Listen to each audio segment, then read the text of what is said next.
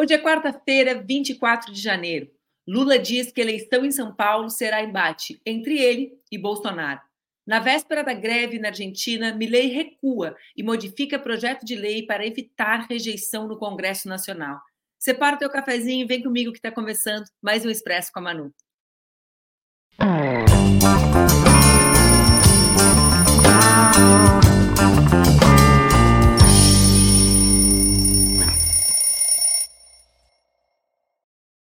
Bom dia, bom dia, bom dia. Tá no ar mais um Expresso com a Manu, meu programa que acontece entre segundas e sextas-feiras aqui nas redes do Ópera Mundi, com transmissão simultânea nas redes Ninja. O Expresso, vocês já sabem, pode ser acompanhado ao vivo por aqui, como está fazendo minha queridíssima amiga e combativa vereadora Abigail Pereira, ou vocês podem acompanhar depois também no formato podcast. Hoje nós vamos falar um pouquinho sobre as eleições na cidade de São Paulo, antes de eu receber o meu queridíssimo amigo, literato, homem das letras. Que coisa chique, né, gente? Eu me mato estudando, lendo, para ver se alguém vai dizer que eu sou uma pessoa das letras, uma literata, não, vai ser sempre da política. Pode, ter, pode não ter mandato, vai fazer cinco anos no dia 31 que eu não tenho mandatos legislativos, mas nunca vão se referir a mim dessa maneira bonita, como é possível se referir ao grande Luiz Maurício e as outras pessoas que passam por aqui, como a Mara Moira também, esse, pessoal da literatura, um pessoal mais, mais chique, como diria minha avó. Vamos começar falando das eleições de São Paulo. Estão com o cafezinho pronto?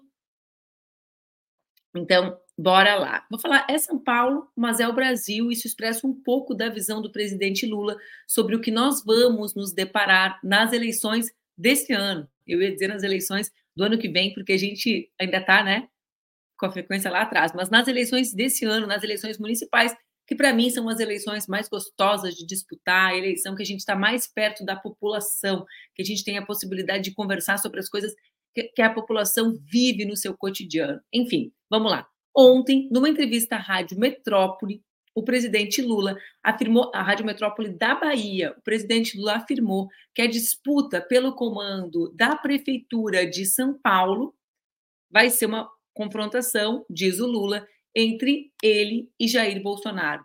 Isso porque Lula construiu, como vocês sabem, o apoio do PT, do seu partido, à candidatura do deputado federal Guilherme Boulos, essa liderança fantástica, extraordinária do PSOL. Quem vai ser a vice de Boulos? Já foi assunto aqui no Expresso e é só daquilo que se fala. A vice de Boulos vai ser a ex-prefeita Marta Suplicy.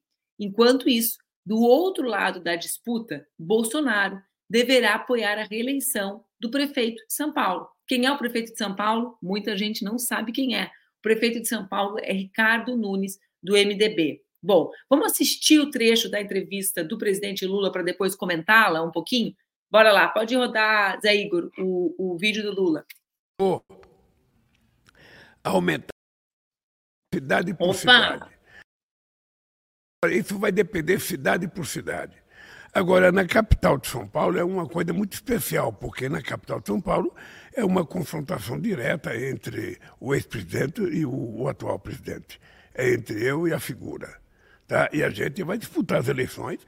Eu fiquei muito feliz de uh, conseguir convencer a companheira Marta Suplicy, que é a prefeita que tem a melhor memória, sabe, com o povo de São Paulo, a serviço do companheiro Bolos e para isso ela precisava votar, votar ao PT. Eu chamei ela aqui, conversei, ela ficou muito feliz, entrou. E eu acho que a gente pode ganhar as eleições em São Paulo. Acho que acho que nós vamos ganhar, sabe, em muitas capitais.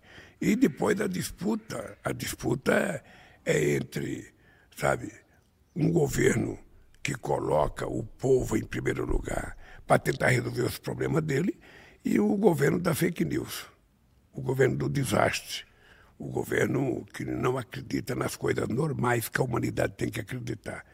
Então vai ser essa disputa que vai se dar e eu terei imenso prazer de fazer essa disputa.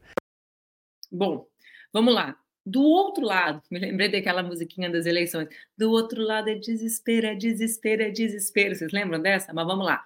O governador de São Paulo, o Tarcísio dos Republicanos, e o presidente do PL, Valdemar da Costa Neto, garantiram que Bolsonaro vai apoiar Ricardo Nunes. Segundo eles, o apoio é descrito como necessário para vencer a extrema esquerda. Começou o discurso de que Boulos é radical demais. Bom, um levantamento do Instituto Paraná, de, uh, Paraná Pesquisas, né? Você sabe quem é? Em dezembro do ano passado, mostra Boulos com 31,1% das intenções de votos, Nunes com 25%.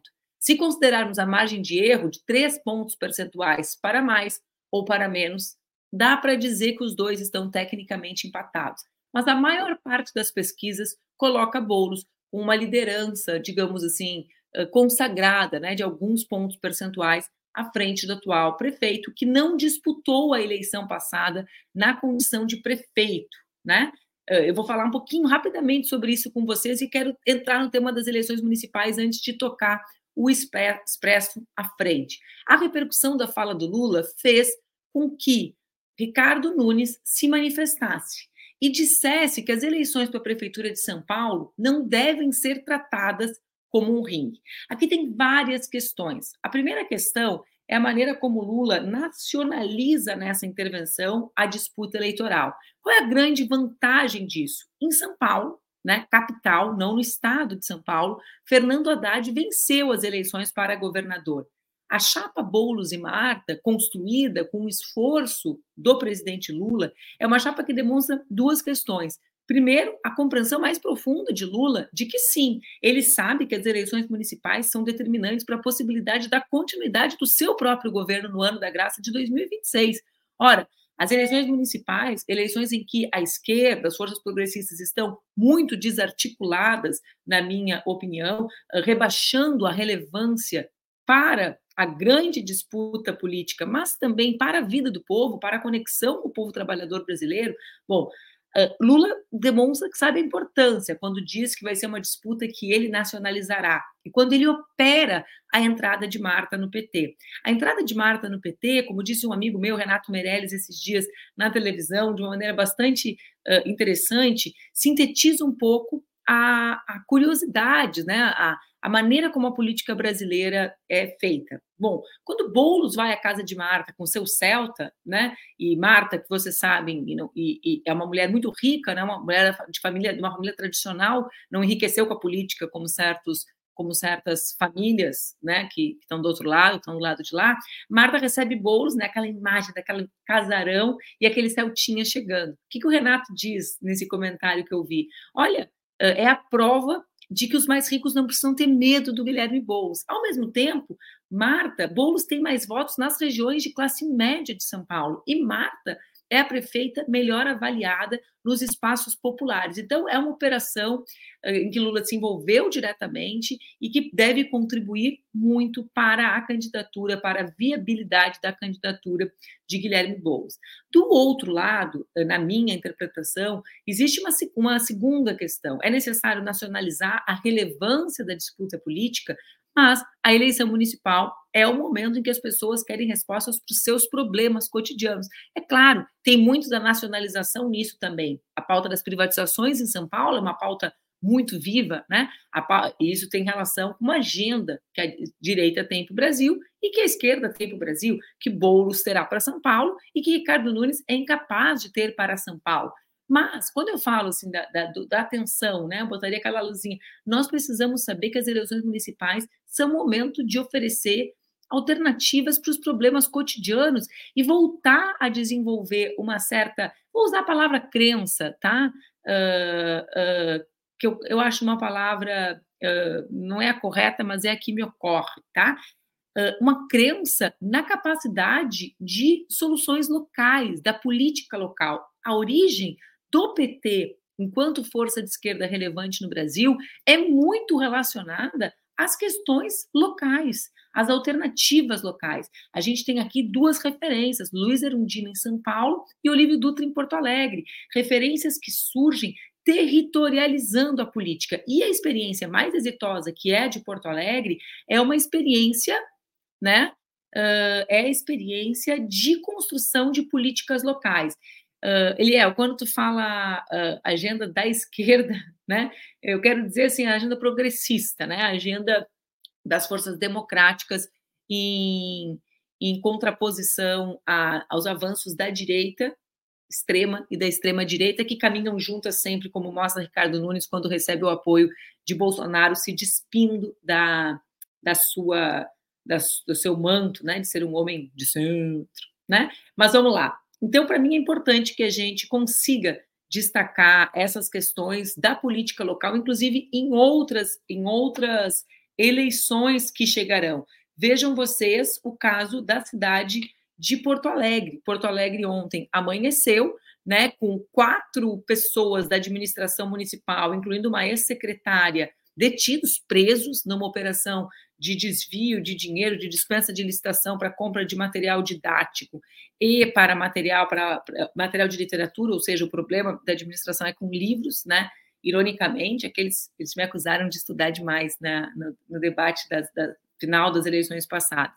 Mas vejam, ainda há bastante dificuldade de construção de uma unidade mais ampla na cidade, que possa efetivamente derrotar as forças atrasadas. Então, o, o, digamos assim, o ranking das candidaturas das forças progressistas no Brasil demonstram bastante fragilidade. São Paulo tem uma peculiaridade: o prefeito não disputou a eleição passada. Hã? Como assim? Para quem não lembra, na eleição passada, Guilherme Boulos foi ao segundo turno com o neto de Mário Covas, com Bruno Covas, que infelizmente faleceu no início da administração. Ricardo Nunes era o candidato a vice.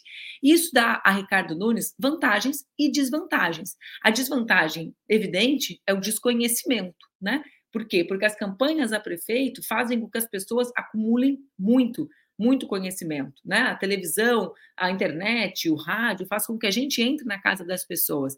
Ao mesmo tempo, as campanhas a prefeito e o conhecimento também dão algo que é uma vantagem de Ricardo Nunes, a rejeição.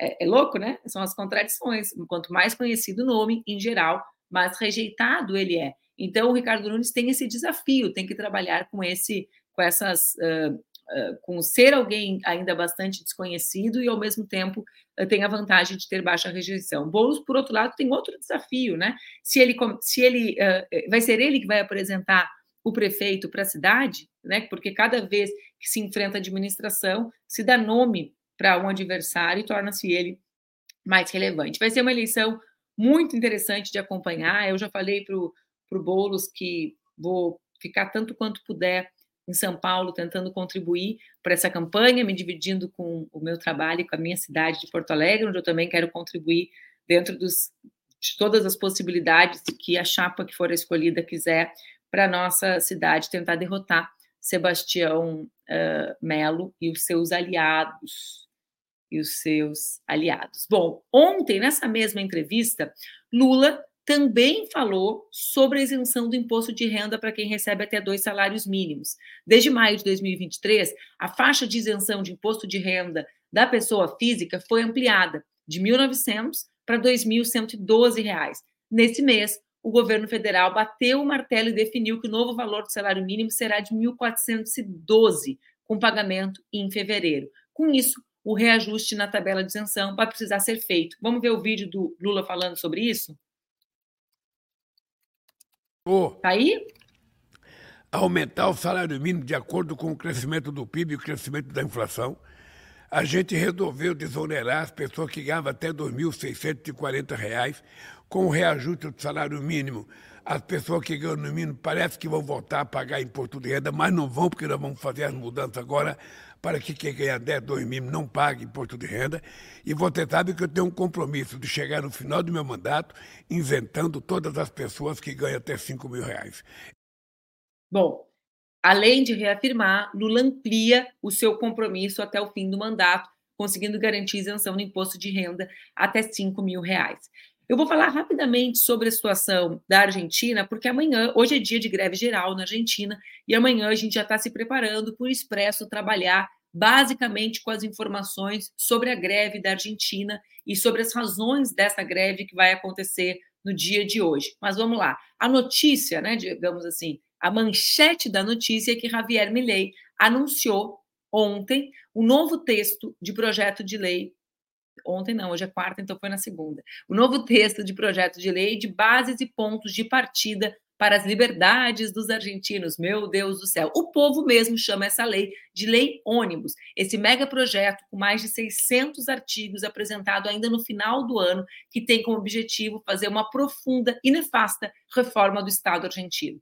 A última versão divulgada exclui 141 artigos da versão original, que tinha 664 pontos. Entre as mudanças, o texto reduz o prazo do estado de emergência, que consegue, concede poderes excepcionais ao executivo, e no máximo, no máximo de quatro, reduz, né? De um máximo de quatro para dois anos. O novo texto também adia a reforma eleitoral que pretendia acabar com as primárias, retira a petroleira da lista das empresas a serem privatizadas e elimina a polêmica definição de manifestação como uma reunião de três ou mais pessoas, na intenção da declaração de evitar interpretações incorretas. Todo mundo entendeu a verdade, não existe como ter uma interpretação incorreta dos projetos de Javier Milei. Na economia, a proposta altera a fórmula de reajuste de aposentadorias e retira taxas a algumas exportações regionais, em aceno aos governadores das províncias. Milei desiste ainda de reduzir fundos ambientais e culturais diante dos protestos de diretores de cinema, que incluíram, por exemplo, ele, né? Aquele, o, o, o, ator argentino que está em todas as produções, é uma piada, mas incluíram, inclusive, Ricardo Darim, Pedro Almodóvar, que é espanhol, mas que também se, manifestou. Uh, se manifestou. Amanhã eu converso um pouco mais sobre uh, as, uh, as, a maneira como está sendo conduzida essa situação na Argentina diante da greve geral, com altíssima adesão anunciada pelas centrais de trabalhadores e pelo movimento social argentino para o dia de hoje. Ontem também eu quero chamar meu amigo Maurício para conversar sobre isso. Foi dia e continua sendo hoje dia de grandes especulações sobre o desfecho do caso Marielle Franco. Parece que eh, vários anos depois, né, seis anos depois, porque a gente está falando de 2018, e se a matemática não me pega, acho que são seis anos que fecha agora em 2024. A gente está vendo muitas especulações, a família pedindo para a gente dar uma contida nas especulações, porque uh, querem que o, o, rito seja respeitado para que a delação premiada não seja prejudicada, né, e as informações verdadeiras sejam apuradas. Mas o fato é que parece que nós realmente veremos o fim desse episódio no mês, ainda, como disse o ministro Flávio Dino, até o final do mês de março. Bom dia, Luiz Maurício. Tudo bem por aí? O clima está mais fresco em Porto Alegre? Tá, bom dia, Manu, bom dia a todo mundo. Está bem agradável em Porto Alegre, não parece verão. É 22 graus, ontem fez. Fazia muito tempo que eu não via essa temperatura. Muito civilizada, muito tranquila. Facilita as minhas andanças pela orla aqui de Porto Alegre, que o Maurício está no projeto, gente, 2024, Paternidade Fitness. Esse é o nome do projeto também conhecido como pequenas torturas, mas enfim, a gente faz o que tem que ser feito para ser um bom pai, né, gente? É uma coisa triste. Quando os resultados aparecerem de forma mais, mais eloquente, eu compartilho com vocês. Então, mano, é... eu, fiquei, eu fico sempre com inveja quando alguém anuncia que vai fazer greve geral, um país anuncia, porque a gente nunca consegue fazer isso aqui no Brasil.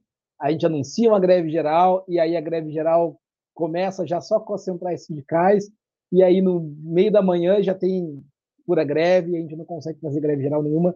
E greve geral é importante porque a única maneira de a gente mobilizar as pessoas é quando as pessoas não estão tendo que trabalhar e argumentando que eu preciso trabalhar, senão vou ser demitido, portanto não posso me engajar. Essa é sempre uma equação que é difícil de, de, de vencer na mobilização. Então, fico além da solidariedade, eu fico com um pouco de inveja dos argentinos. Principalmente parece... quando argentino e francês fala que vai ter greve geral. É, né? não, eles Aí conseguem parar assim, as coisas. Nem me é mostra as fotos, nem me mostra as fotos. É, uma mobilização grande, isso a gente tem que reconhecer que eles têm. O que, que eu posso fazer, né? Eles têm os vinhos, eles têm boas livrarias, eles têm essa mobilização. no caso deles, eles têm essa ideia, né, a constituição do país a partir da ideia da capital federal, ou seja, de um lugar que reúne todos os atributos relevantes do país, né, o que reúne de forma mais expressiva a questão econômica, a questão cultural, a questão política. No Brasil, a gente tem uma fragmentação disso, né? Com Brasília reunindo o poder político, São Paulo a economia, o Rio a questão cultural. Essa fragmentação também tem um impacto. Eu penso muito sobre isso, né, Maurício, de como isso facilita, do, o território é um elemento facilitador da organização política. O que tem a ver também com a eleição municipal, né? Porque, porque quando a gente fala de uma política desterritorializada, muito no mundo das ideias, né? Da disputa desenraizada, digamos assim, do território, a gente uh, tem dificuldade de perceber um conjunto de contradições do povo. E esse ano é ano de eleição municipal, né? A gente está falando de São Paulo, estava falando de Porto Alegre, da maneira como a gente circula no território. Tem a ver com a greve, mas tem a ver com a eleição, tem a ver com luta política território, né? É muito triste, porque falando de eleição municipal, a, toda vez que a gente fala em eleição municipal, eu lembro que nós tivemos uma oportunidade perdida. Havia uma certa candidata nas últimas eleições. Cabelo curtinho. Isso com propostas muito claras sobre o enfrentamento de questões que ela dizia que iam ser questões fundamentais nos próximos quatro anos.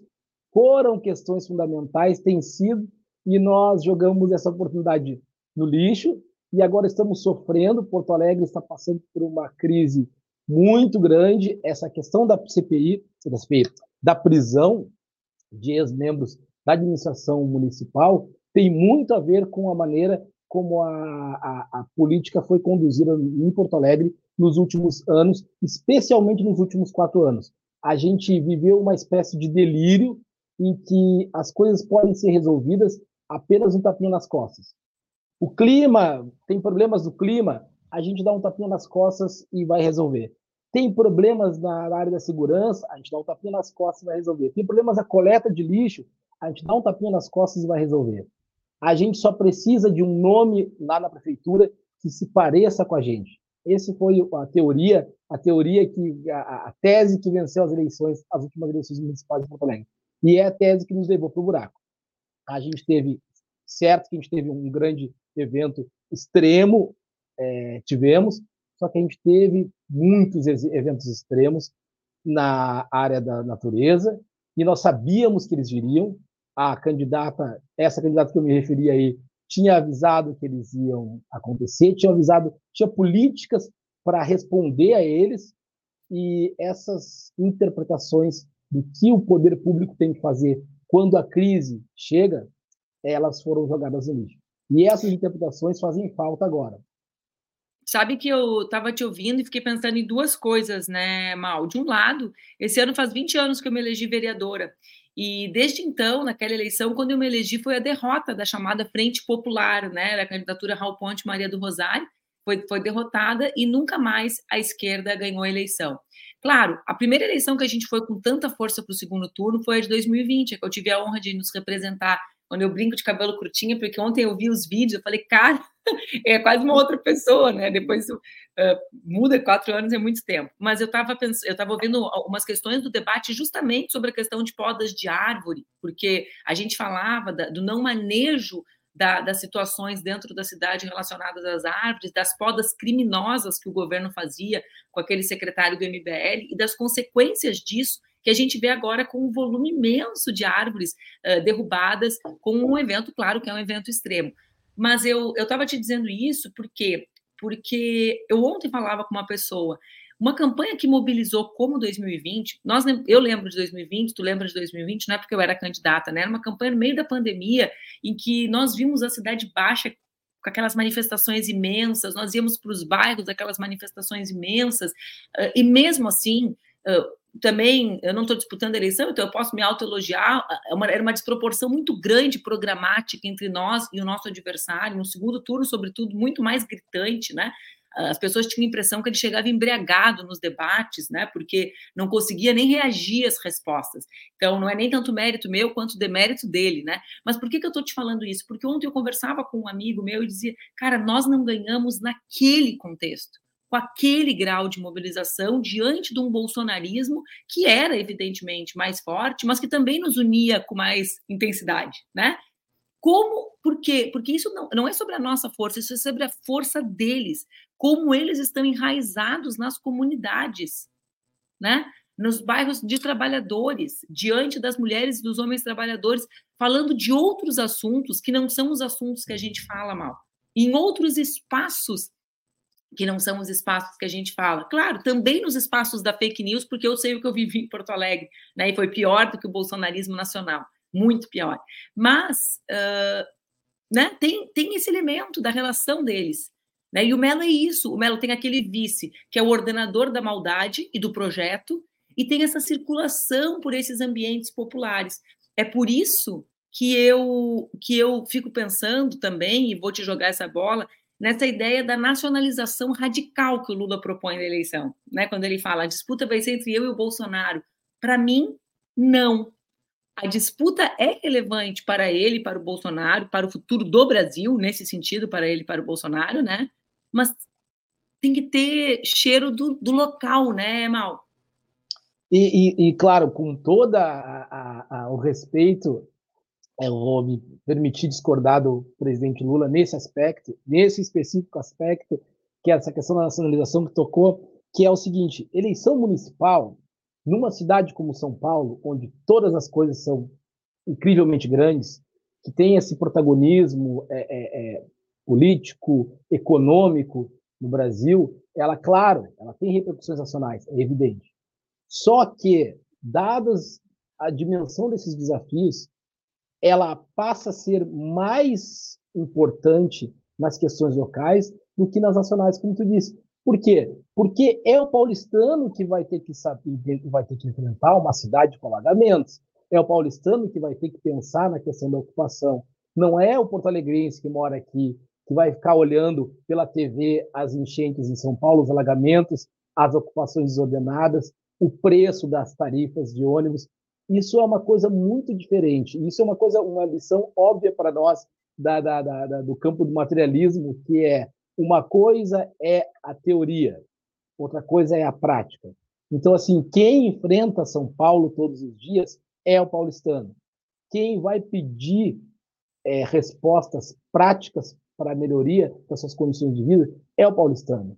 Então, ele vai votar, evidentemente, pensando se a sua vida melhorou do ponto de vista do país, se o grupo que quer assumir essa prefeitura é um grupo que está alinhado a, a, a, aos, ao candidato que ele escolheu, porque o Lula se elegeu, ganhou a eleição em São Paulo, então, assim, de fato, ele vai pensar nisso, mas ele vai pensar muito mais em quem pode melhorar a minha cidade.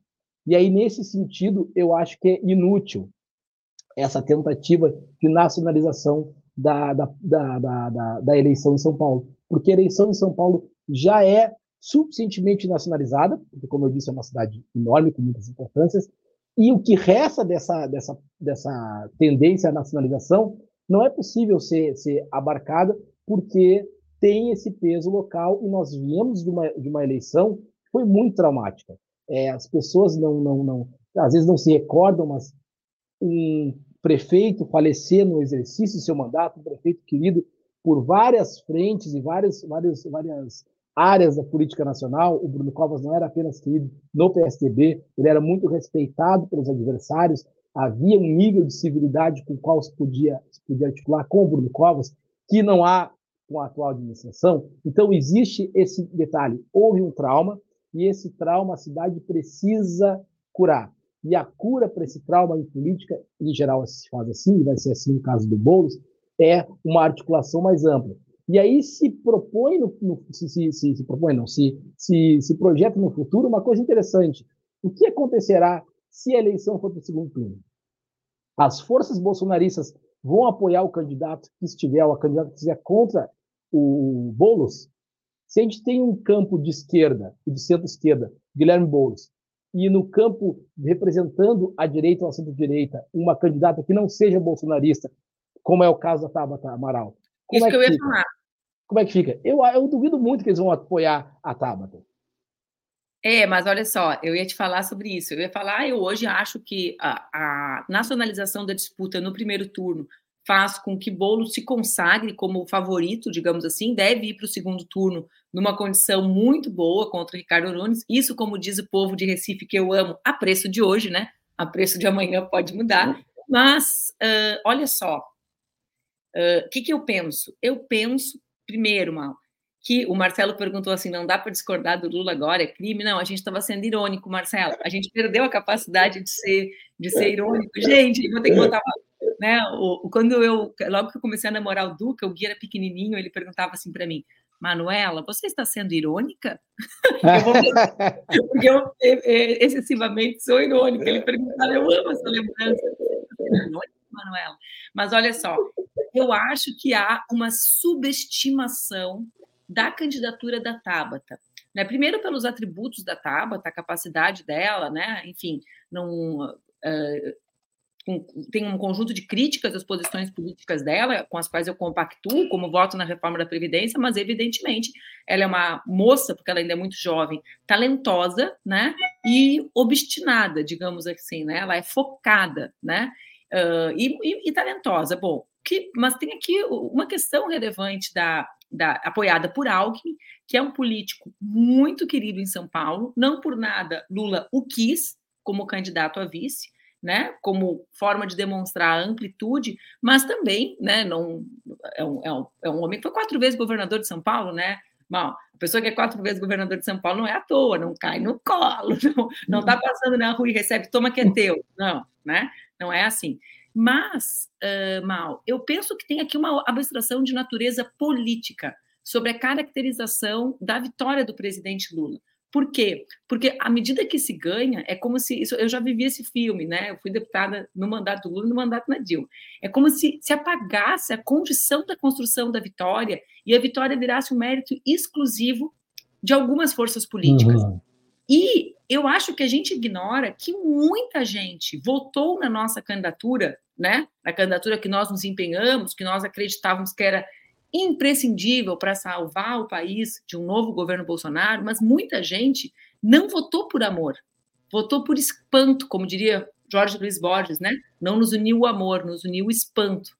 Então, acho que quando as pessoas ignoram, e eu vejo isso por grupos de setores médios, por exemplo, muito críticos ao PT e ao Lula, que se somaram na denúncia ao bolsonarismo e que vão se descolando, né? Se descolando setores médios mais liberais, de uma esquerda liberal ou de um centro-esquerda, sei lá, deem o nome que quiserem dar, porque é tudo muito misturado. Tem gente que é esquerda, esquerda é liberal também, não me enrola, né? Mas, enfim, uh, desse, desses setores que, se que vão se despregando que também devem aderir à candidatura da Tabata, na minha interpretação, ou podem aderir. Por quê? Porque Ricardo Nunes, como tu disseste, perde essa característica que era um pouco do Bruno Covas. O Bruno Covas era esse PSDB histórico, né? Por causa do avô, que dialogava com essa São Paulo que gosta de ser de centro, né? E a Tabata pode flertar com isso. Então, eu acho também que ignoram, ignoram a força relativa que ela tem. E acho que é mesmo aquilo que a gente chama de sinuca de bico, né? Porque como faz? Ela não vai retirar a candidatura, né? Se retirar é mais traumático, né? Perde, capaz de perder mais força ainda. Então, tem aqui um, um, elemento, uma incógnita. Não, não, não vejo hoje com possibilidade de crescer a ponto de virar o jogo em função da nacionalização da eleição, da polarização. Acho que isso sustentará, né? Mas, mas acho que é um elemento que está sendo subestimado, como tu anunciou aqui, eu me meti. Não, acho que é, é, acho muito bem, bem dito, colocado, porque de fato existe esse componente, e eu não preciso falar uma, uma, uma política mulher, toda a carga de machismo e de misoginia que a eleição municipal traz e trará e que vai contar contra, contra ela, isso que eu acho que é um elemento importante, mas também é um elemento importante pensar que a vitrine da eleição municipal para a Tabata é muito importante. Talvez, e é claro que ela nunca vai concordar com isso, porque é uma política habilidosa, talvez seja mais importante a vitrine que a exposição vai dar, que, que, que, a, que essa campanha vai dar, a cancha que essa campanha vai dar para ela, do que provavelmente a prefeitura daria. Porque a administração da prefeitura, e isso também serve para o Boulos, eu tenho certeza que os dois, tanto o Tabata quanto o Boulos, têm projetos para cidade de São Paulo, e todo mundo sabe qual é o meu voto, qual é a minha, minha inclinação, sou filiado ao PSOL, então é óbvio vai tá, que... vai estar tá morando em São Paulo, né, Isso, então é, então é óbvio que a minha força é por Boulos, mas eu entendo que os dois têm projetos, eu consigo enxergar os projetos dos dois, e eu consigo também compreender que é uma vitrine. Evidentemente que ninguém, assim como na, em qualquer carreira, ninguém é, é, que está fazendo carreira de magistério pretende só ser o professor daquela, daquela, daquela turma, quer ser um grande professor, e assim galgar os, os, os, os andares da, da, da, sua carreira. Então, no caso da política também, é claro que o objetivo da Tabata, afinal, é ser presidente da República, como todo mundo tem a sua, a sua ambição. Boulos também. Tá eu certo. nunca tive essa ambição assim, mal. Ah, mas a gente teve por ti, a gente não, não precisa ter, a gente teve, a gente está tá tentando te convencer de várias coisas ainda.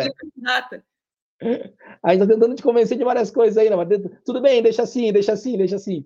Mas a questão, para mim, fundamental é do que vai sair dessa eleição. Porque eu acho que esse ponto é muito importante, é muito doloroso para nós, tocava aí nessa, nessa, nessa conjunto de força, a gente gosta de acreditar que a gente convenceu todo mundo pela via da esquerda que a gente pegou as pessoas pelo braço e disse assim: olha, vamos votar contra o Bolsonaro porque nós somos a esquerda e vocês também são. Tinha uma propaganda antiga do PT, muito boa, aliás, que era assim: ah, você pode não perceber, mas no fundo você, você também é um, pouco PT. PT. Isso. É uma, uma, uma, peça muito boa de marketing. Excelente, anos 90 e tal. É, agora a gente olha assim: a gente tem essa sensação na esquerda de que a gente convenceu as pessoas, abriu os olhos delas para o males Bolsonaro. E como tu disse aí, não é verdade a gente ganhou a eleição contra o Bolsonaro com o apoio de Pedro Malan, com o apoio da Mini Fraga, com o apoio de pessoas que são inequivocamente do, da, da centro-direita. Então, assim, a gente não pode fingir que esses apoios não tiveram peso na eleição, numa eleição apertada que foi do Lula. Então, esses apoios são, são importantes. A gente precisa reconhecer que, assim, não foi um nome, não foi só o, o Lula que ganhou, não foi só a esquerda que ganhou. Foi um conjunto de forças democráticas que estavam preocupadas com a erosão da democracia, e essa preocupação era tão real que depois teve os, os acontecimentos de janeiro que provaram que a gente estava muito certo. Imagina se não fosse a, a, o nosso campo a dominar isso aí, o que poderia ter acontecido. Então, assim, eu acho que a gente tem que ter essa, essa humildade. E é difícil, porque a nossa luta, ela passa por esse, esse, esse, esse, esse encontro com o espelho, essa atividade narcisística de dizer assim, puxa, mas nem aqui eu posso ter orgulho de ter vencido. Não, não se trata de tirar todo o nosso orgulho, mas trata de botar os pezinhos no chão e dizer assim: olha, houve essa conjuntura, essa conjuntura não vai se repetir. Há o direito das pessoas de propor os seus próprios caminhos. Não é porque elas estão lançando essa candidatura que elas são nossas inimigas e elas devem morrer porque elas não querem compor com a gente e elas têm que compor com a gente porque senão o mal acontecerá e o apocalipse chegará. Não, não precisa ser assim. Política, política a gente também faz com, com, com, com debate. A gente só devia fazer com debate cabeça nas nuvens e os pés no chão, né, Mal? Que a cabeça nos jogue para o sonho, para a utopia, mas os pés caminhem firme, né? Senão não dá. Olha, Maurício, mais uma quarta-feira contigo, pai do ano. Sempre bom conversar contigo, viu, Mal? Pela, por favor, eu vou fazer um apelo público para que o Maurício pare de me mandar artigos interessantes sobre temas mais relevantes do que o que eu estudo para a minha leitura, porque eu estava concentrada escrevendo minhas três páginas de doutorado por dia. Chegaram artigos sobre a questão do judaísmo e dos negros propostos pelo Maurício para minha leitura, e aí eu simplesmente fiquei dispersa, estou há dois dias sem conseguir escrever. Culpa de quem? Luiz Maurício Azevedo. Corta, mal, corta. É, sem como diria... Não, pode falar. Sem romance, sem artigos acadêmicos interessantes, por favor, só, é só internet agora. É como diriam os Beatles, a vida que acontece é, enquanto você está escrevendo a dissertação e a tese, né?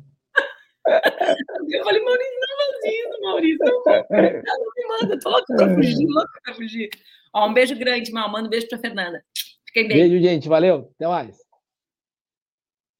Então, é, o Maurício fez isso comigo. Vocês, todos vocês que me mandam leituras interessantes, desde romances, como o que eu li semana passada, Baixo Paraíso, um romance lindo, lançado pela editora de Adorim, uma editora que é comandada por pessoas extraordinárias, como é o Jefferson, escritor do Avesso da Pele, as coisas vão se conectando na literatura. Mas, por favor, lembrem que eu sou uma pessoa que concentrada na chatice da escrita da sua tese de doutorado. Mas vamos lá. Antes de acabar o expresso de hoje, eu quero só responder aqui que eu vi que o, o Luiz Ricardo trouxe o tema da volta da distribuição de fake news a meu respeito, sobretudo uma fake news, uma foto muito bonita minha, né, gente, mas que botaram uma carinha de diabo do lado e tal, e que diz que eu liguei 18 vezes para o Adélio Bispo no dia das facadas do Bolsonaro. Essa fake news é uma fake news antiga, que começou a circular na eleição de 2018, evidentemente é uma fake news que me coloca em risco de vida, porque vocês podem imaginar o que é ser, essa fake news ela tem um sentido muito claro, né, de dizer que eu ordenei a facada, porque ninguém ligaria 18 vezes para o cara que deu a facada se não tivesse uma, esse tipo de intenção, né? ela é uma fake news, óbvio, e ela circula para me colocar em risco e para mudar o assunto da internet, né? Vocês podem imaginar o que uma mentira dessas, nessas cabeças das pessoas que ocuparam Brasília ou que ligavam anteninha para ver se os ETs iam salvar, né? Vocês lembram dessas imagens? O que uma fake news dessa dimensão ocasiona, não por nada, não por nada, nos últimos anos, desde a eleição de 2018, tem sido bastante difícil para mim e para minha família vivermos uh, com algum grau de segurança e tranquilidade. A reedição é sistemática, né? E essa é, o uso de fake news antigas que tiveram boa performance na internet é uma tática de aquecimento das redes deles, dos grupos de ódio, né? A menção afacada ao Bolsonaro é sempre algo que mobiliza a base mais sólida, esses 20% de brasileiros e brasileiras que realmente aderiram ao bolsonarismo. Infelizmente, eu sou um dos personagens centrais da ativação dessas redes e eles fazem isso, evidentemente, para mudar o foco. Nessa semana, para mudar o foco de quê? casualmente começou a circular uh, a fake news no mesmo dia da circulação das informações sobre a delação premiada de Rony Lessa. Meu Deus do céu, eles precisam mudar de assunto. O assunto surge e são as fake news a meu respeito. Então, foco, foco, sigam denunciando para mim, eu continuo encaminhando para os meus advogados, a gente segue uh, processando, tentando dar conta de processar a todos esses perfis, mas mais do que isso, né? Sigam com foco, foco na denúncia de quem são esses sem vergonhas, né, que tentaram destruir a democracia brasileira e os direitos do povo trabalhador no nosso país. Amanhã, quinta-feira, a gente se encontra em mais um Expresso. Até mais, gente.